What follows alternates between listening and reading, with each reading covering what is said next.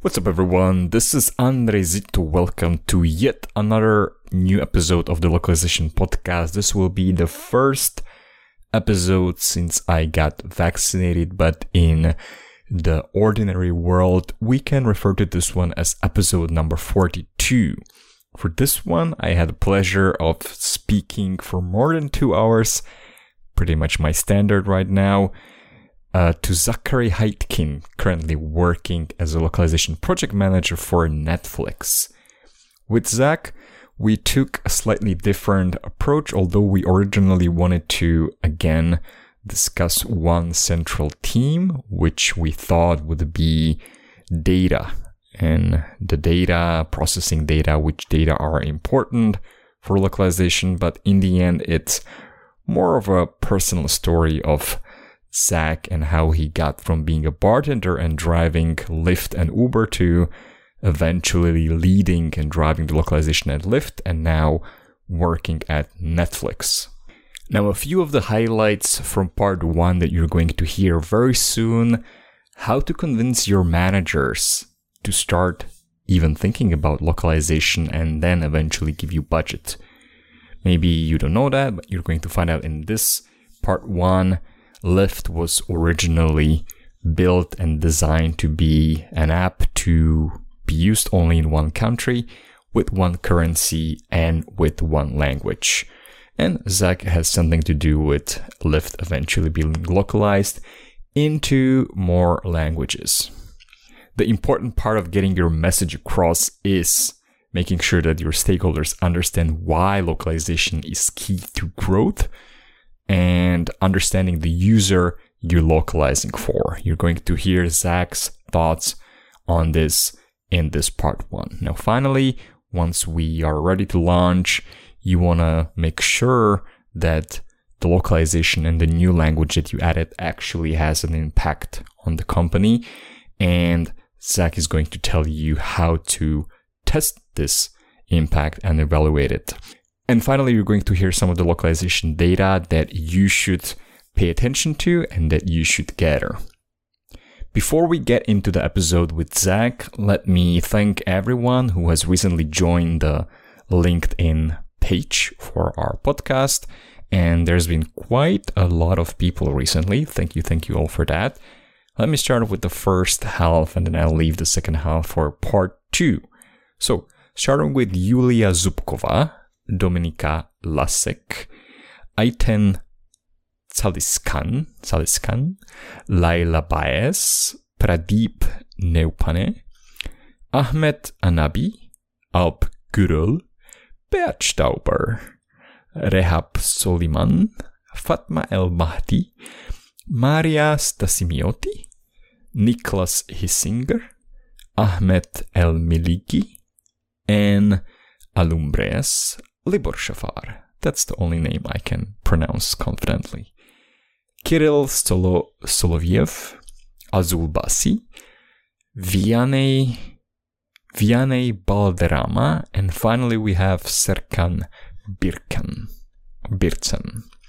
Thank you all for joining the localization page.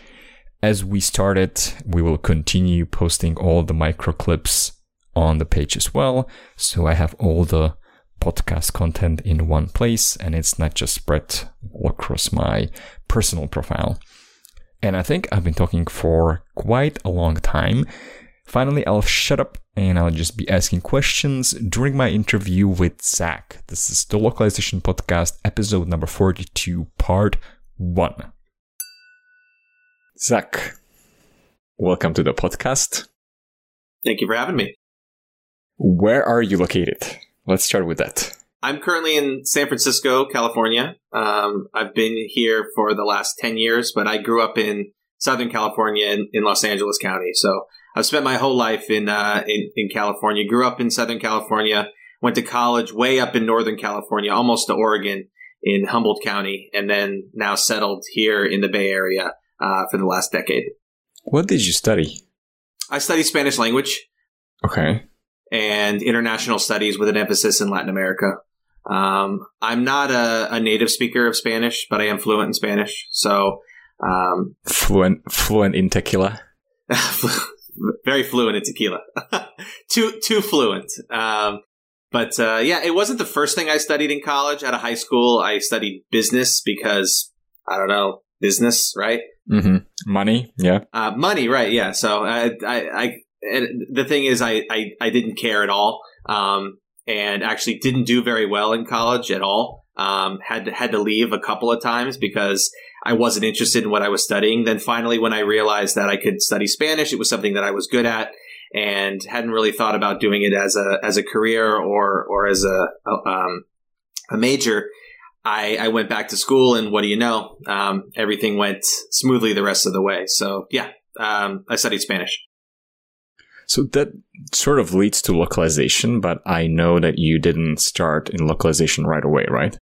No, no. Um, out of college, I uh, actually in in high school and a little bit after high school, I had done uh, the only work experience for the most part I had was in rest in restaurants and catering. So I, um, which actually I was able to use a decent amount of Spanish. Um, in the in the back, there, there's definitely quite a bit of Spanish being spoken.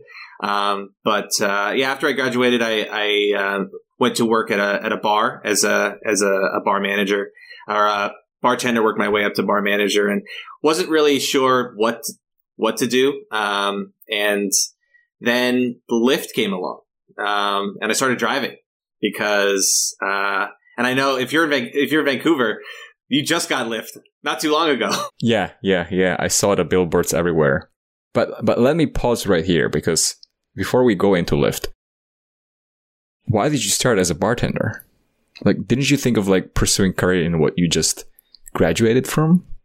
Yeah, you know, I um, I, I thought about being a translator, um, but I didn't really know the right people or the right avenues to go down. And to be honest, I I wasn't really super driven to like start my career uh, after after college. I really didn't know what to do. A little bit lost. Um, still trying to f- figure things out at the time. So, you know, I, I probably could have dug in and really uh, done some work there. But uh, you know, I actually I didn't even think about localization. I didn't.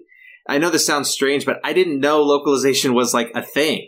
Like I under, I understood that companies offered their services or their website or their content in other languages, but that to me just was was translation. I didn't really understand what the localization industry was at the time. So I think I was more just uh, trying to to make some money, try and get on my feet, um, and then after after that, then try and figure things out. But uh, yeah, no, it's I, I, was more just, for lack of a better word, lazy, and wasn't wasn't trying to get off the ground just yet. So I, I went back to what I knew, and that's why I, I went into the the restaurant industry. Okay, so Lyft. You started driving. Yes. How do you go from a driver to a localization manager? that is whew, all right buckle up, okay? it's uh, no pun intended. Um, so while I was working as a as a bar manager, uh, bartender, bar manager, I started driving uh, on the side. Uh, this was very early. This was probably mid 2013, late 2013, and a friend of mine uh, was telling me that you know you gotta you gotta get on this. It's like a taxi, but it's not you get this giant pink fuzzy mustache, you put it on the front of your car, and you make $45 an hour picking people up. And I'm like, what? All right, I'll, I'll, I'll give it a shot. Was it a startup at that time? It was. It was. Um, when I started driving uh, in mid July 2013, um, there were probably at headquarters, I don't know for sure, but I'd say maybe less than 100 people probably working. It had just launched as a service in August of 2012. So it was less than a year old. They were only operating in half dozen markets mm-hmm. um, in the U.S. So it was still very, very small. And so I would, I would, uh, I'd finish my shift at the bar. I'd hop in the car and I'd go out and drive and, and pick people up. Um, so one night I was driving late and picked up someone who was a Lyft employee, a support team manager at the time. He and I had a good conversation.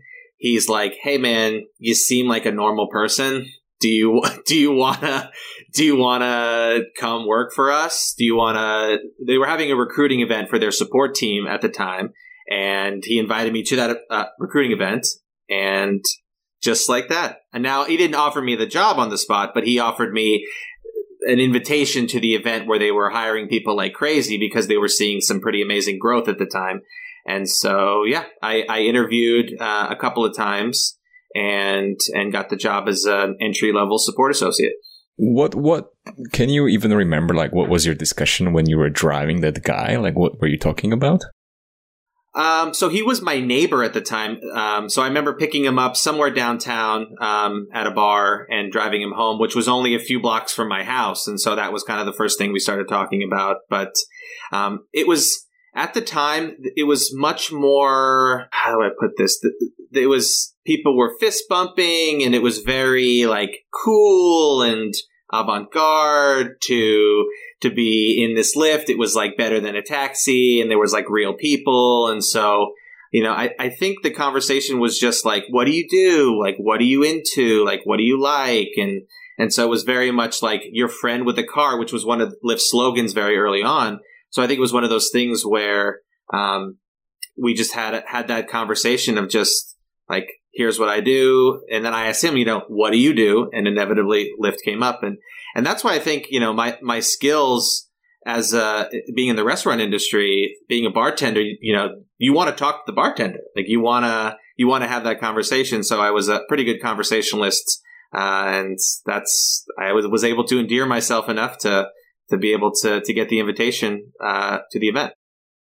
I usually, I mean, not usually, but you know, like you see the questions. Like the first part is like, like, hey, let's get practical. Let's talk about localization, and then let's talk about your personal life. But since we're already talking about, is like, I don't know, I'll figure out something in the post editing, or maybe I'll just release it at once. But you know, I, I also had one friend who worked as a bartender, and then he worked at Globalme, like a smaller agency where he was working as a project manager on data collection. Mm. And so he told me that, that yes, like a lot of the people come to bar just to talk to the bartender. Yeah. So do you think like these, these skills of communication and like making people feel comfortable and opening up to you, is that something that you developed during the bartending? Or did you have like these good social skills before? I think I had some of it in the uh, before. Um, you know, coming into it, I definitely am somewhat outgoing. Definitely like to have a conversation with people, but having so many uh, conversations while working at the bar, I think I was I was uh, I had a lot of practice. Right. And, and if you think about it, what are what are two professions that you talk to? You talk to the bartender and you talk to the taxi driver, right? Um, and so it was kind of a, an interesting transition going from bar to taxi, more or less, uh, you know, Lyft driver. So I think those skills just transferred right over. And, you know, it, like at, at the end of the day, you know, I ended up giving almost 4,000 Lyft rides. Um, by the time I finished, I don't have a car anymore. It's in San Francisco, you don't really need a car. So I got rid of my car a few years ago. But by the, uh, by the end of it, you know, I'd given 4,000 rides. And so I I picked up at least 4,000 people, actually a lot more than that, you know, if there were two or three people that got in the car. So I definitely had plenty of time to, to practice, uh, those, those conversation skills. Okay. Let, us tie it back to, back to Lyft. So you went to the, to the recruiting fair. You had the interviews. You were hired, but you were not hired as a, anything to do with localization, right? Because at that time, they didn't know anything about localization. That's right. Um, the way I like to put it, Lyft was originally built for one language, one country, one currency, um, which had its advantages. Um, certainly allowed Lyft to grow really quickly because there wasn't a lot of um, attention being paid to that, which was fine, you know, for the time being. Um, so, being in the United States, they definitely grew a lot faster for a significant period of time than Uber um, here in the United States. Then eventually, um, I think either late 2017 or 2018, I can't remember. Um, Lyft launched in Toronto as the first Canadian city. Um, and so that was a lot of the work that was done to solve the country and the currency issue to be able to operate in Canada. So when you mentioned the first Canadian city, was that the first city abroad? Yes, it was. Okay. Yeah, yeah. So, and Lyft still only operates in in the U.S. and Canada at, uh, at the moment. So, Right. Um, but yeah, so, so so when I got hired, it was just a support associate answering phones and emails from riders and drivers, trying to resolve their issues. Anywhere from you know, a driver got into an accident on the more serious side to I didn't get my five dollar credit, give me free money, and I just say sure here here's some here's some credit, you know, and and move on. But I, I was able to incorporate some of my Spanish skills because there was only me and one other person on the team at the time that had had the had the skills in Spanish to be able to answer emails and phone calls in, in Spanish. And so we didn't get too many messages. I'd say about 80 emails a week um, in Spanish, but you know it was pretty much me and this one other person that were handling all of that. So I, I always tried to find ways to use the skills and, and my passion, which is which is really Spanish language to try and apply that to whatever the role I was I was currently in. Okay. And how did that lead to localization? Okay. Um, so after spending a year on support, um, answering Spanish emails, uh, there I was approached by someone on the operations team to help manage markets. Basically, this person wanted to move to another team, but they needed to find a replacement. And so they were managing Chicago, Miami, Atlanta. And again, this was very early at Lyft. When I joined as an employee, I was probably employee like 250, mm-hmm. maybe between 200, 250. So it's still pretty early considering the company's, you know, thousands of, of people now. Um, so when I was on support, someone approached me um, to join operations to manage these uh, these markets remotely. And seeing that it was Miami, again, that's another opportunity to use Spanish language skills, considering it's a heavily Spanish speaking market. So I moved on to operations uh, for a year, help manage those markets, grow those markets in terms of rides, um, get more drivers on the road, more people taking rides. And so after about a year of that, um, I got pulled onto the competitive intelligence team because not only was I a, a Lyft driver, I was also an Uber driver. So people would ask me, "Hey, what's what's going on with with Uber? What are they doing with this? What uh, promotion? What coupon are they dropping?" And so eventually, I was I was pulled onto the onto that team to be able to grow a network to collect competitive intelligence and do analysis and pass it along to the team that was uh, looking for for insight into different uh, parts of the of the competitive platform, which you know at the time being only in the U.S. was just Uber. Were you driving Uber while you were an employee of Lyft? I was. Oh, really? Both. Oh, yeah. Um, yeah. I mean, there was nothing against it, and it was really valuable. Um, you know, I don't, I don't mind saying it now. Now that I'm, I'm, I'm done with it, but you know, at, at the time there was nothing against it. So I, I was able to gather some some valuable information um, from from being a a driver for both. Um, so how how was it like? You know, like like driving for the competition. Like, did you feel like they do a lot of things differently, better, worse? Honestly, and I'll I'll I'll say it uh, with love for Lyft in my heart. I will always be part of the Lyft family uh, even though I don't work there anymore. Uber did have a lot of parts of their app and product and experience that were superior. And I just think that I think that came from being around longer. Um, even though Lyft was first to do peer to peer, so actual people driving their own cars, picking people up. Um, Uber did have th- three years on them uh, in terms of app development and platform development because they had the professional drivers like the black car drivers. Um, and then once once Lyft came on the scene, um, they launched UberX, and that was the the direct competitor. So, you know, um, I, I, think there was a lot of things that Uber was better at, but I think that's why they asked me to join their the competitive team to find out what those things are, pass them along, so so we can learn from them, um, and, and and Lyft could do it better. So yeah, no, it was it was an interesting experience, uh, and then uh, of course uh, talking to riders as well uh, about you know why why do you choose Uber? Like why why do you why do you choose Uber instead of Lyft? And gathering that information and then sending it back to uh, you know the consumer insights team stuff like that. So yeah it was it was a valuable a valuable way uh, for uh, for me to contribute to the the team that I was on at the time. When we had our intro call, we we talked about one of the topics that we wanted to talk about was data and how to utilize data. So so what you were doing at that time was basically bringing the data, right, about competition. So I'm wondering, did you see any action taking on the data that you brought in? Like what was better about Uber versus Lyft or was it like a black hole, which sometimes the users feel like that, like when they submit a feedback that it never gets done.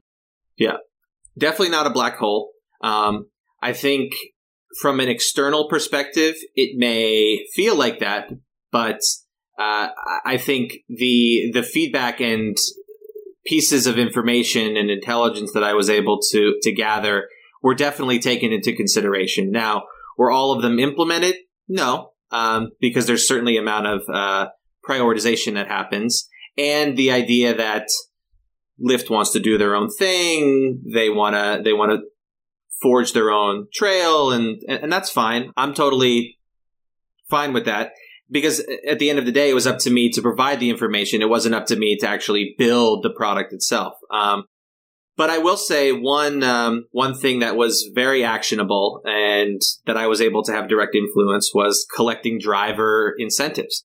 So part of my role on competitive intelligence was to build a network locally. So not just in San Francisco, but across all cities that that Lyft and Uber operated to collect driver incentives. So, for example, uh, in Chicago, there might be if a driver gives 20 rides, they get a $25 bonus, something like that. Mm-hmm. So, collecting that information from as many sources as possible, synthesizing that data into saying, okay, we had 10 drivers that got this offer and 10 drivers that got that offer, and then passing that along to the local team or the people that are making the decisions on what incentives Lyft is going to offer knowing what the com- competition is doing, we can match or beat that, um, depending on whether or not we need more drivers out there. So that was that was something that was uh, I brought to the table and was absolutely able to take action on, even so much as down to the specific hour, like knowing which hours incentives were available,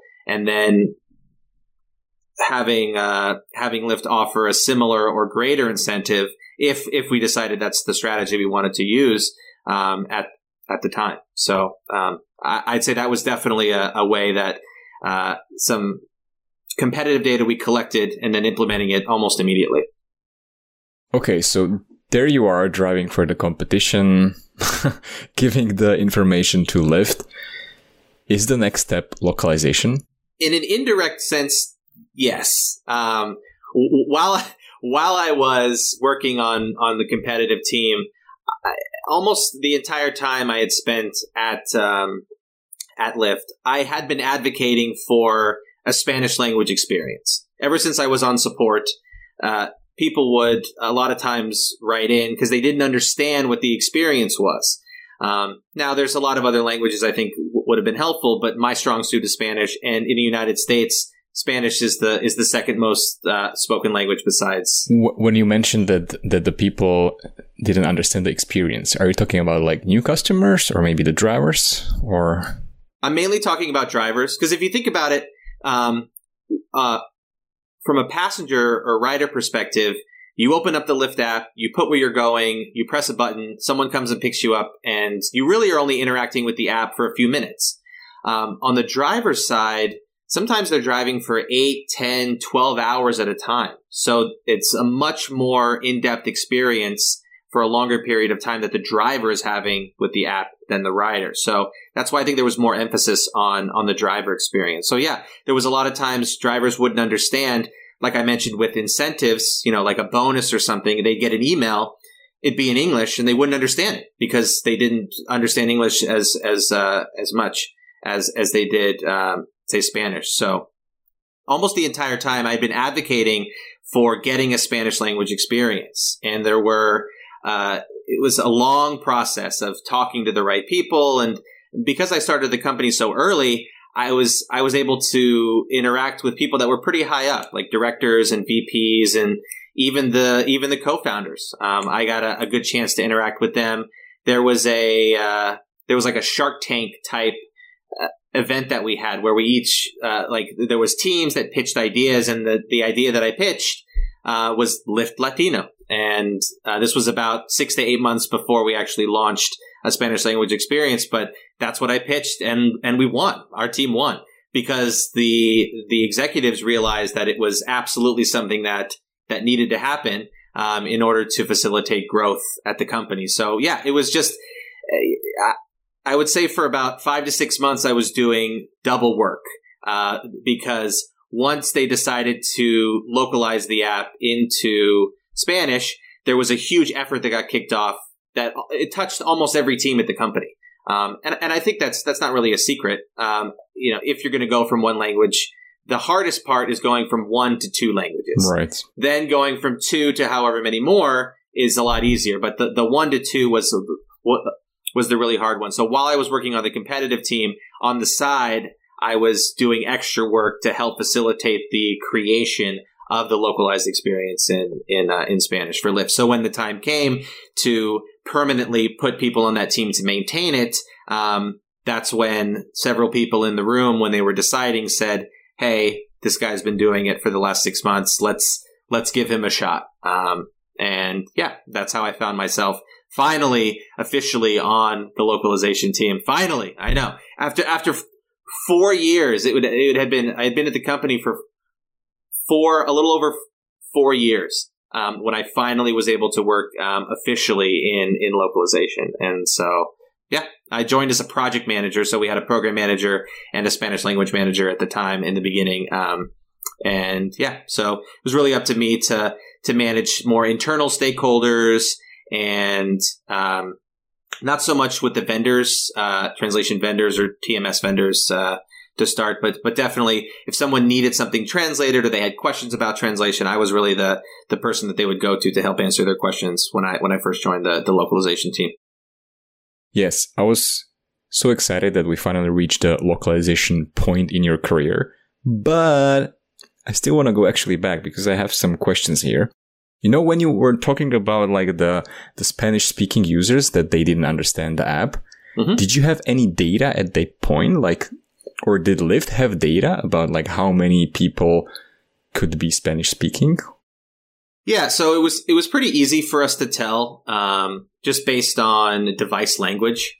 Um, that's how that's how we could uh, we could tell whether or not the the person um, would probably prefer Spanish. Um, and, and, you know, it's it, it's interesting because I, I, think there's a little bit of a misconception about someone that maybe can can speak English pretty well, um, that they can understand written English without without any issues. And so, you know, reading and and, and comprehension is much different than than speaking. So. Uh, we felt that if if someone's uh, phone was in Spanish, then they probably would have preferred uh, that Spanish experience. Um, so it was pretty easy for us to pull pull data because um, we were already collecting a decent amount of data from the the riders and the driver's phone. So we already knew what the percentage of uh, of users that were uh, that were using Lyft in English with a Spanish device. Mm-hmm. You mentioned that for you it was like a personal thing because you were so good with Spanish but were the Spanish speakers like on top of the list of using different language than English? Yes. In your data, right? Yep. And I would I would say it definitely varied by market. Um, different markets had uh, different uh, languages that were third or fourth or 5th mm-hmm. So uh, yeah, the the vast majority of of, uh, of markets in the U.S. had Spanish as their second language behind English.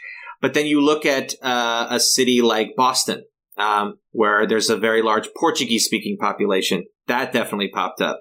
Then you look at New York, you've got Chinese and Russian that had very significant uh, portions of users that, that had their, their device in those languages. Um, so, uh, Spanish was by far number two behind English, but there were certainly some other languages behind Spanish that, uh, that had some significant percentage points of, of riders and drivers. If we can, by any chance, go back to the Shark Tank moment where you were pitching the the idea, basically the inception of localization at Lyft, right? Yes. How did you convince them? Especially the managers, because like, yeah, you can say that, yeah, I understand Spanish. Maybe my friends and drivers, they're Spanish and it would be nice if they understood the app in the language. But then the people with, with the money or the managers, they can say like, okay, so what? They, they are already driving with us. Like, how do you justify this? I would say sort of a big decision. Yeah. That's a great question. Um, so there were a handful of data points, and they were very rough because you know in a Shark Tank situation, it was almost like um, I don't want to call it a hackathon because there was no coding involved, but it was very much get people in a room for a few hours and then come up with something. So I, I don't think we we weren't expected to have you know really specific uh, pieces of data uh, to go on. It was uh, it was more generalized. So we looked at uh, the competition, I think was number one. Uber at the time was localized into 25, 30 languages, and it was very much uh, preferred among non English speakers because of the fact they offered a localized experience. So I think that was number one. Number two, I looked at pure population numbers uh, in the United States. Uh, there was at the, at the time there were 40 million, um, 40 plus million Spanish speakers uh, in the United States which makes it the second largest Spanish speaking country in the world, um, behind Mexico. You know, Mexico's number one, and then there's more Spanish speakers in the United States than there are in Spain, which is kind of crazy. Um, Cheers to Javi.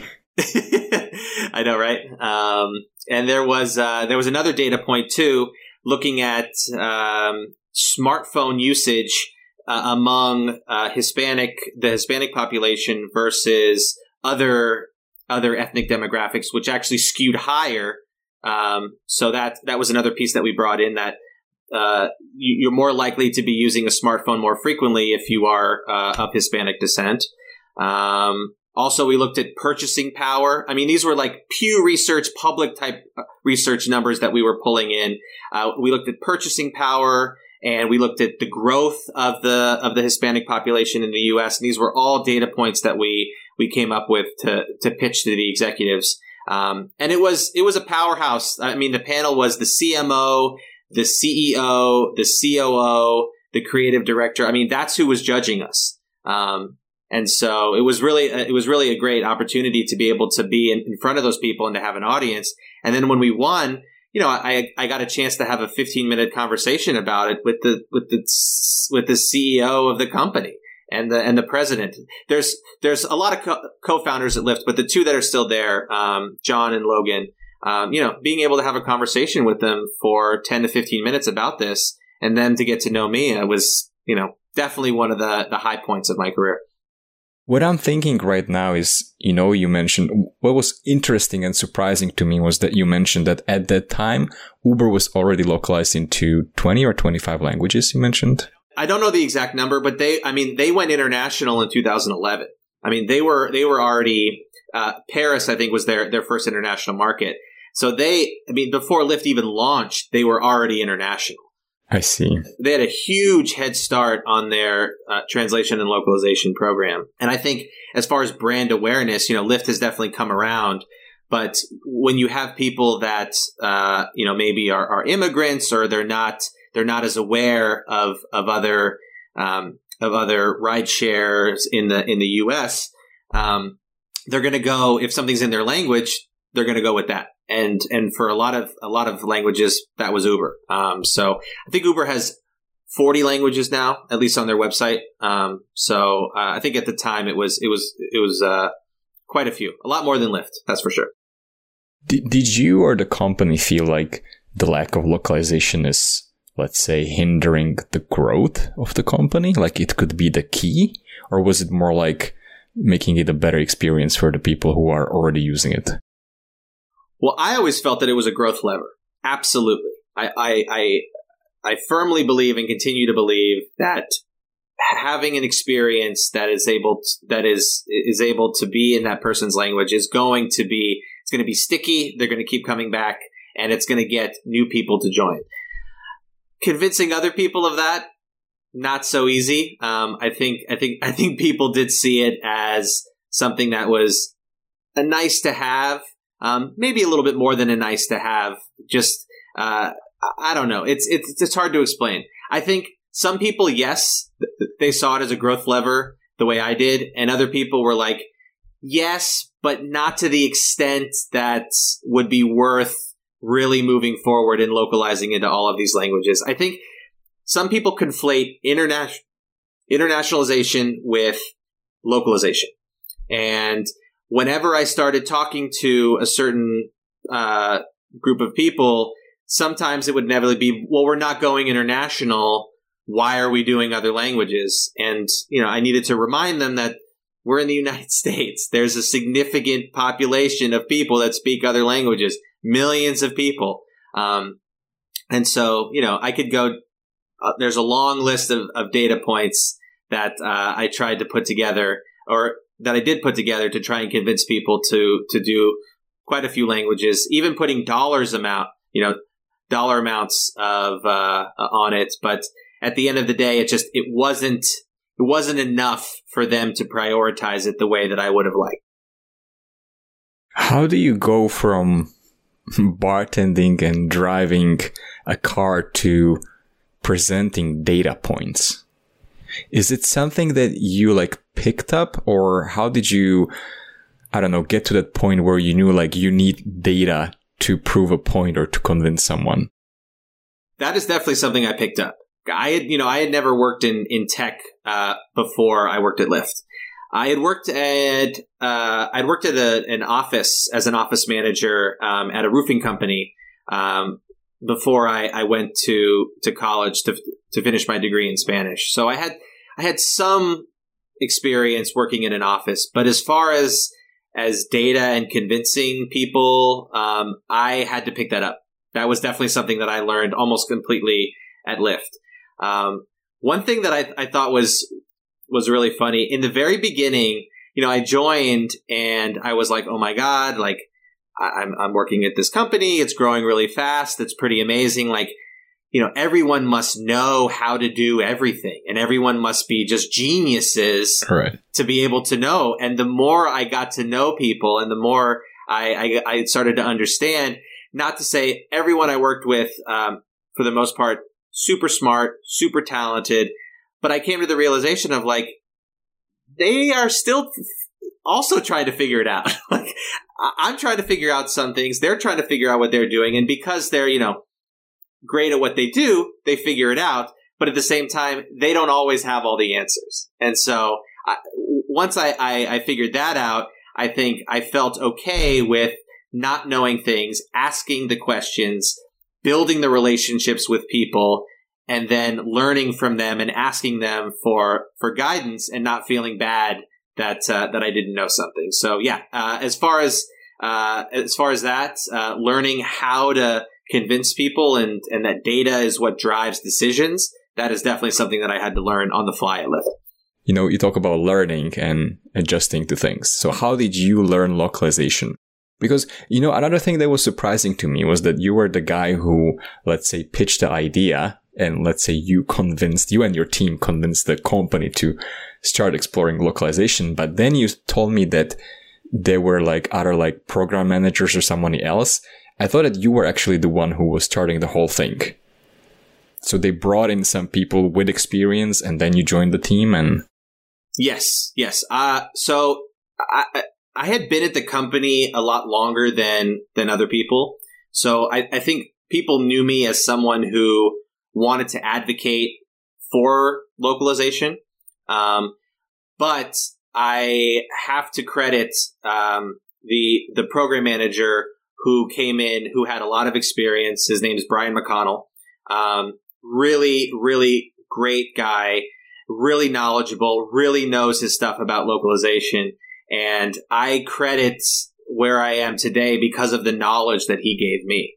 Um, so even though I was the one that pitched uh, that Shark Tank about having a localized experience, he was the one that did most of the work in the beginning to set it up, uh, hire uh, a TMS, build that relationship, work with engineering to connect our code base to the TMS. Like I could not, I didn't know how to do things like that. And he did. And he taught me.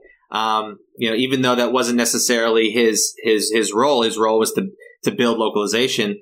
But you know, I I forced my way in. I I continued to ask him and and hound him, and he was super nice about it, and and really uh, gave me the guidance that I needed to understand localization enough to be able to to join the team. Um, it was actually really funny going back to the Shark Tank. One thing I, I want to mention. Uh, one of the people was the it, it was the VP of of rideshare or the the VP. It was one of the VPs of engineering uh, was on that panel with the with the COO and the CEO. And as I'm going through the presentation, you know, at the end, I'm like, okay, translate the app and then do marketing and then launch uh, Spanish experience. And and in the in the question and answer, he's like, well. Do you think it'll be difficult to to translate the app? Do you think you'll need engineering resources? And I was like, nah, probably not that much. I think it'll be fine. We can get like a vendor and like there's a company we can just hire to do that. And he like he didn't challenge me on it. He was just like, "Oh, okay." and and I appreciate him not doing that. And you know, after going through the process and understanding the huge amount of effort that needed from the engineering standpoint, that I had no idea. Uh, you know, me being naive at the time, I I just it was it's a funny thing for me to look back on to to know that I had to, to, to understand I had no idea what it actually took. Um, but he was he was very nice about it, and at the same time, it wasn't a it wasn't an engineering event. It was a, more of an operation idea type event. So I think it was uh, it was just it was very nice of him not to to challenge me on it. So, anyways, just just a fun a fun memory from that experience. Did the localization effort start without you? Like, did they first hire the experienced people and then you joined the team, or were you part of the team from the start? They hired other people um, before I, I, officially joined the team. Like I mentioned before, I was doing kind of double work. Um, so I was unofficially working on the on the localization effort. Um, so yeah, I was I was not technically I was not the first person to to be on on the localization team. Um, I joined close to when uh, a lot of the work was finished and they were preparing for launch was when I officially joined the team. But I had been working with them in an unofficial capacity for about six months before that. When you joined the team, what was the state of localization at the time? Like when I officially joined the team, mm-hmm. it was it was almost done. Um, the translation pipeline had been built and was being tested. Um, most of the content across uh, web and app uh, had been had been translated into Spanish. Um, so there was a lot of testing going on. Um, we were probably two to three months out from launch when I officially joined the team. Um, so um, a lot of the a lot of the work that I had done unofficially was to kind of create workflows uh, and and visualize workflows on how things were going to work. Um, so then when I when I joined the team, it was up to me to to take those workflows that I had created and then implement them and, and, and maintain them. And, you know, just very simple of like uh, an engineer uh, checks in a new string. That string is then imported to the TMS. Then in the TMS, uh, vendor number one does the translation. Vendor number one does the editing. Vendor number two does the review. Then once the review, it moves to published. Then the translation pipeline pulls it back into the code base and it gets stored uh, in a repository. And then when someone opens up the app with their phone in Spanish, they see the Spanish string instead of the English string. You know, creating and, and visualizing those workflows, not actually doing the engineering work, but just showing how it works to other people at the company so that when they want to know how localization works, they have a, a, visual guide to be able to do that. So, so that was a lot of the a lot of the work that I was doing before I joined, and when I actually joined, I took that and then and then ran with it and and continued to show that to other people at the company, um, so that they could understand how how we were going to run things. You mentioned that you started as a project manager, right? Yes. Yeah. So I, I, I joined uh, the team as a project manager, working under Brian um, as the program manager, and then he uh, th- there was also another Spanish language manager at the time um, that uh, that was overseeing the the linguistic quality and working closely with vendors to make sure that uh, the translations were right, as well as maintaining glossary terms, um, editing glossary terms, um, and really finding our our uh, voice in Spanish um, and making sure that was uh, that was complete and and consistent. Uh, did you know anything about project management, or was it another thing that you had to pick up on your own? So I had done a lot of it on the competitive team. Um, even though my my uh, my I think my title was God, I had this really cryptic title. Um, I was like a strategy analyst or something, or strategic something. Um, local insights strategy specialist or but I mean, I, I, was I was a, a, program and, and, project manager. Basically, I had the local competitive insights program that I was managing, and because I was the only person at the time, I was I was the the program and the project manager. So so I, I took that experience from from the competitive team and was able to to uh, shift that over to, to localization. So you mentioned, if I'm not mistaken, that uh, you joined two months before the launch, right? Just about, yeah. So to me, this is like like a like a big thing. I would imagine. So so what was like the atmosphere or the expectations from the company and from the team like before the launch, and how did the launch go and and what did you or yes okay let's start with those questions before I dump all the ideas on you. Yeah, I think um, based on the way we we set up a test, like like a holdout group, uh, we were going to launch to a, a, a percentage of, of, of Spanish users and hold out a percentage to be able to see if there was if there was a difference. Right. Like any test, to be able to see if it was actually driving incrementality. Were were riders taking more rides? Were new users signing up more frequently? Were drivers driving more often? Were they earning more? Were they getting higher ratings? And the answer was was yes on all of those. Um, you know, I can't share specific numbers, but statistically significant numbers in several of those categories um, that uh, that we saw a, a positive lift. Um, pardon the pun in in actual um, in the data. Um, and so that was the expectation was that if we were going to if we were going to spend the money and maintain a, a localized uh, experience, we should be able to see some level of, of incrementality from our rider and driver population and and new user acquisition as well. Um, so yeah, I, I, think I think some of the key metrics that we saw increases were um, drivers were getting higher ratings, they were driving more frequently, um, new users were activating, so that's that's actually taking a ride. Um, they were activating at a higher rate than the holdout. Um, drivers were making more money um, because because they were driving more. Um, so so those were really some of the key metrics that we saw uh, when we launched a new language. What was even better is because I had that that data from Spanish when I w- wanted to advocate for other languages farther down the line um, I was able to use you know those numbers as a proxy to say, okay, here's the population of Spanish drivers. We saw this lift. Now, if we did this for Portuguese, we'd expect to see the same lift. Here's the dollar numbers that it means if we if we launch this language. So it was really important for for us to get that data in the very beginning to be able to have that in our pocket when we wanted to launch other languages.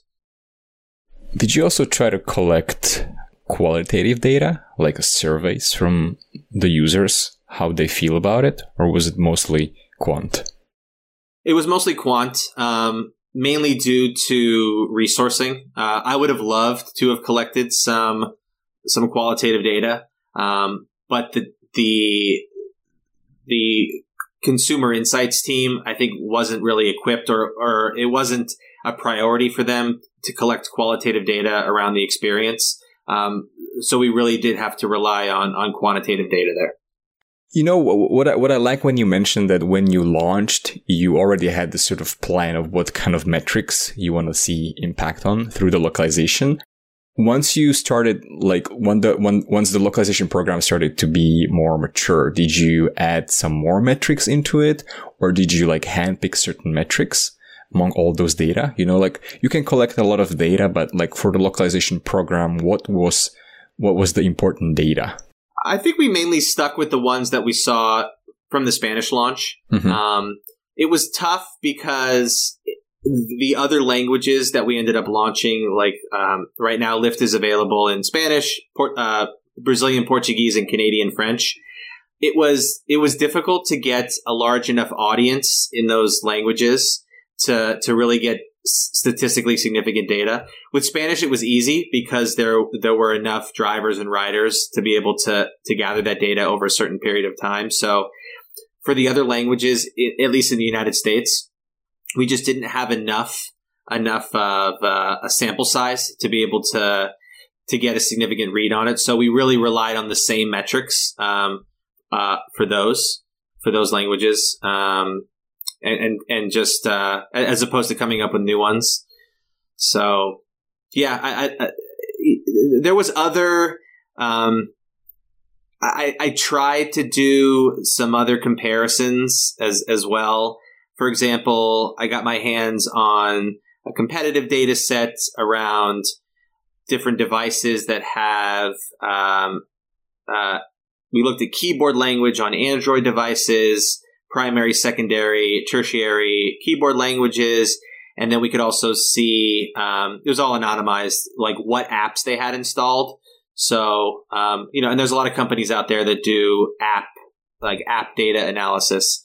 Um, so we looked at who has the Uber app and the Lyft app and the Uber driver versus Lyft driver by by market and you know seeing what percentage of people based on keyboard language and you could see like there was a lot of under indexing of of Lyft versus Uber in a lot of markets um, even even for Spanish. Um, so I think that was one thing I tried to because you know as soon as we launched Spanish I wanted to launch a bunch of other languages. Um, so you know I, I tried to tried to make the case for that. Then looking at running Spanish language uh, ads, seeing if on, on Facebook, um, seeing if we could get uh, um, Spanish users to activate at a higher rate or at a cheaper um, uh, cheaper acquisition cost. Um, you know, I, I, can't really go into details on on numbers on that, but uh, it was a fairly successful test. Um, and so that was, you know, another piece of, of data there. Um, and you know, something close to home for you, at least in Vancouver, uh, trying to make the case for for Chinese. You know, there's a very large Chinese population in Vancouver, um, and, and, trying to show that uh, not only would we be behind uh, Uber if you know because they basically launched at the same time. Um, but there would be a significant uh, lift in in revenue um, if we did launch with Chinese. Ended up not moving forward with it, unfortunately. But uh, you know, those were the kinds of cases that we tried to build uh, as we as we tried to push localization forward. Mm-hmm. Th- that's a good point that you mentioned that you were then testing the the localized ads. So, what was the the initial scope for the launch? Was it just the app? Uh, app and website. So the website, uh, there's a, a content management system a third party content management system that integrated with the translation management system that made the website pretty easy to, to localize. And then the app uh, was, uh, you know, using an, an uh, a REST API with the, with the TMS to hook up to, to GitHub. So when we're talking about the data and the matrix, you mentioned to me it was mostly like a business matrix like the, the data that you would present to outsiders, but what were the data that you were tracking inside as the team? Like when it comes to, for example, performance of the vendors or like the translation turnaround time, the quality. Maybe we can talk a little bit about those kind of data. Yeah. Um, you know, when we had a, a Spanish language manager, um, it was, he was, he, he was the the final say for quality. He was doing the review. He was reviewing all of the Spanish translation. So it would go to the vendor, it get translated, it, would get edited if needed, and then he'd be the the review. Um, so it was very easy to track quality um, because it was a, a, person doing it. Eventually, there was a, a, shift in priorities, unfortunately, and they shifted the team to be just one person, just me. Um, and, uh, and that's when I moved from, from project to program manager and, and ran the whole thing. But, uh, you know, we relied very heavily on our vendors to, to manage the quality themselves. Um, there was an internal ticketing system um, where if someone saw an error, they would be able to to report it. Um, and uh, if it was a localization error, there was a specific project in, in Jira. Uh, the Jira ticket would would come to me, and I'd be able to uh, be able to handle it. There was a handful of uh, of people using the Lyft beta app that if they if they saw something, they'd uh, they'd be able to flag an issue pretty easily. So. Um, overall, I think there could have been more attention paid to quality, but because of resourcing, there just wasn't. Uh, it just wasn't there to have it be as good as it could be. It was fine. I mean, you know, that we were able to catch a significant amount of errors, but we really did rely heavily on the vendor for for quality assurance, and we worked with some some really great vendors. Um, I was really thankful to have, you know, I'll, I'll, name drop them because I love them so much. Mother Tongue. I don't know if you've heard of them before. Um, they're part of a they're, they're, part of a larger group called Omnicom, which is a big, you know, marketing conglomerate. But but Mother Tongue was was really really great um, in in uh, in their translation transcreation. They really they they took the time to understand the Lyft voice and really went deep. In fact, um, so much so because we we came up with this program where we actually brought the translators on site, and this is probably probably the thing that I'm maybe the most proud of in terms of the the localization experience and program. Um, we actually were able to get approval from Lyft to bring the translators on site, and I mean, we brought them from around the world, um, from from Brazil, from Montreal, from Mexico City, um, they they came to um, Lyft headquarters, spent several days with me and the rest of the team in the very beginning, and were able to get their questions answered, and also just kind of integrate into the Lyft culture, and for them to see how the company operated. I gave them a tour of the office. We we had uh, Lyft has ha, at the time had cars that you could take out and do like practice Lyft rides if you wanted to actually go out and and do rides in in a car. So you know, we pretended I was driving. They would sit in the passenger seat. They would pretend to be the driver. Another person, another linguist in the back seat, would pretend to be the passenger. They'd switch, so they'd be able to see how the app actually functioned in English. And it wasn't, you know, it was tough. Like especially being not in the U.S there was no way for them to see how it actually worked unless they had been to the US and, and taken taken rides. So giving them a chance to come and talk to us directly and ask questions and, and get the experience of what it means to be a driver and a rider, that really, really helped us in terms of setting them up for success with quality down the line.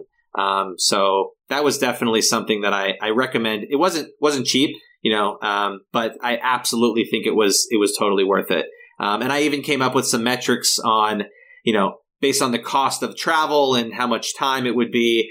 Uh, you know, and I, I, really broke it down. I said, look, it's going to cost them, it's going to cost us this much to bring him here. If we see this amount of incrementality from improved translations, it's going to be worth it. And it was something ridiculously small. It was like a fraction of a percent because of the scale that Lyft was operating at. All we needed to do was have this this amount of incrementality to make it worth it. Um, and that inevitable and that that uh, absolutely got us the approval to uh, to bring him on site. So that was just a really great experience in general, and that and that built the relationships with those linguists directly because you don't see that a lot actually. You don't see uh, translation uh, vendors letting clients have direct access to translators. That's that's usually something where they separate. Mother tongue was was amazing in the fact that they let us have that direct contact.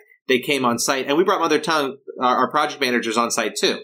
Um, and so they were able to really embed uh, with us at the company at Lyft and uh, and just really understand what we wanted to do and and how we wanted to do it. So yeah, that was a very long-winded answer for how we dealt with quality. We set we set them up in the very beginning with the tools that they needed and built the relationships from the very beginning so that there were fewer quality issues down the line. I, I may be mistaking here, but um, going to where you are right now at Netflix, I think Netflix is one of the teams that still has uh, some in-house linguists, right? I don't know if it's for all languages or maybe just for some languages.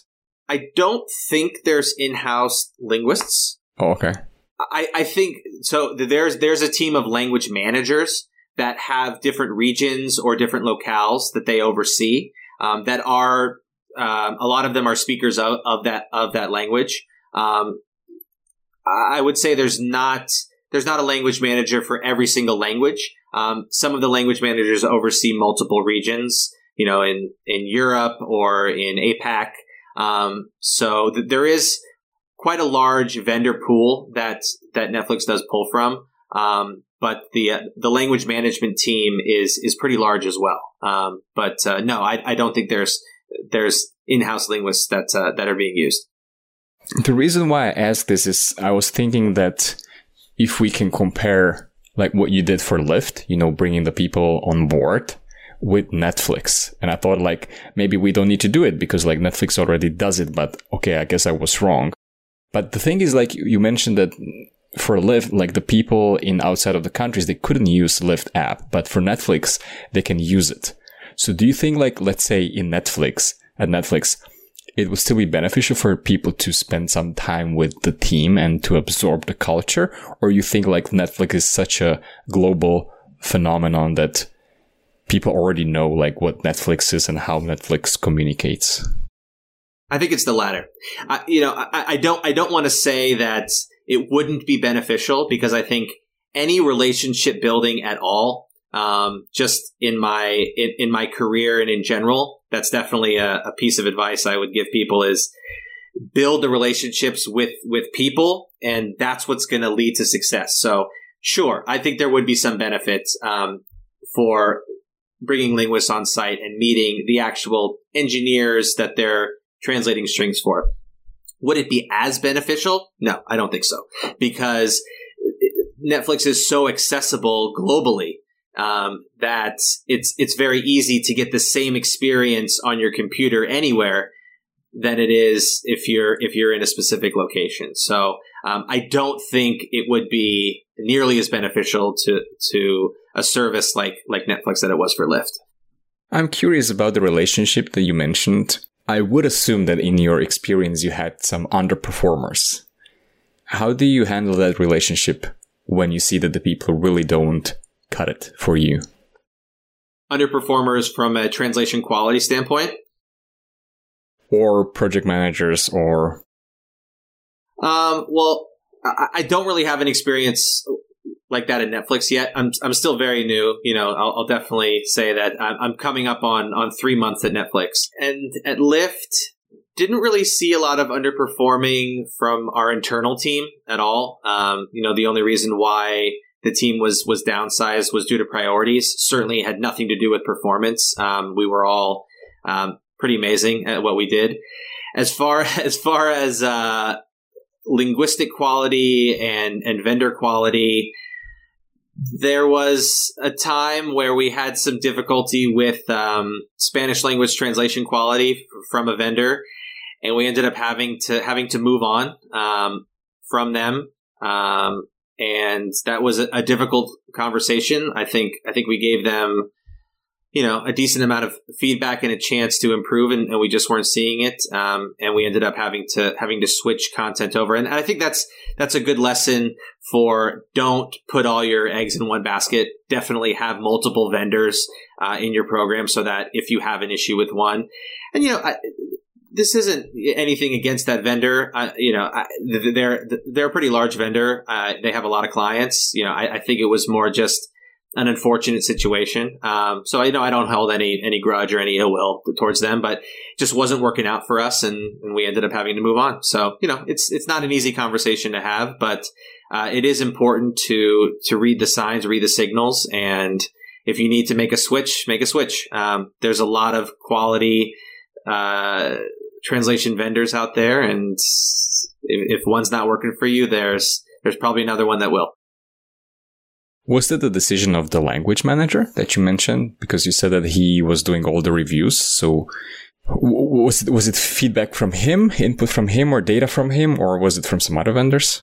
It was mostly from our internal language manager at the time. Um, it was ultimately the program manager who made the decision and had that conversation. Um, but it was all of us together when we when we uh, finally cut the cut the cord. But yes, it was our internal Spanish language manager who had been reporting feedback, re- recording specific instances of of uh, of uh, lower quality, um, and that was that was ultimately why we decided to move to a, a different vendor.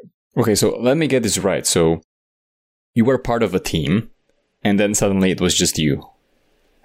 was it was it really like a sudden sudden thing, or was it planned, or?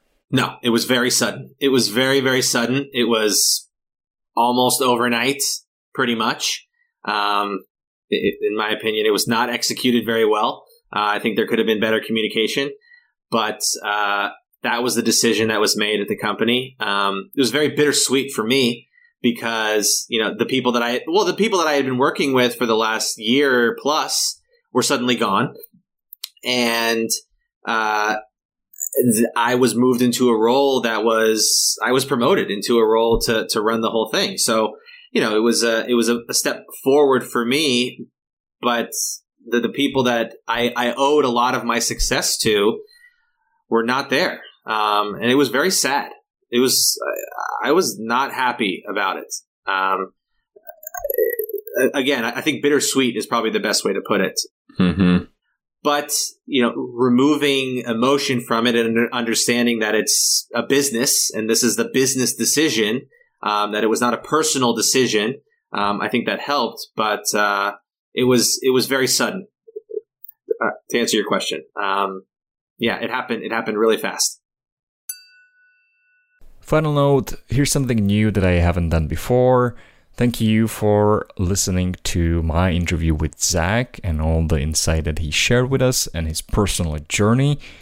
Please remember that this is just part one with Zachary, and the second part of our interview will be shared with you in two weeks exactly.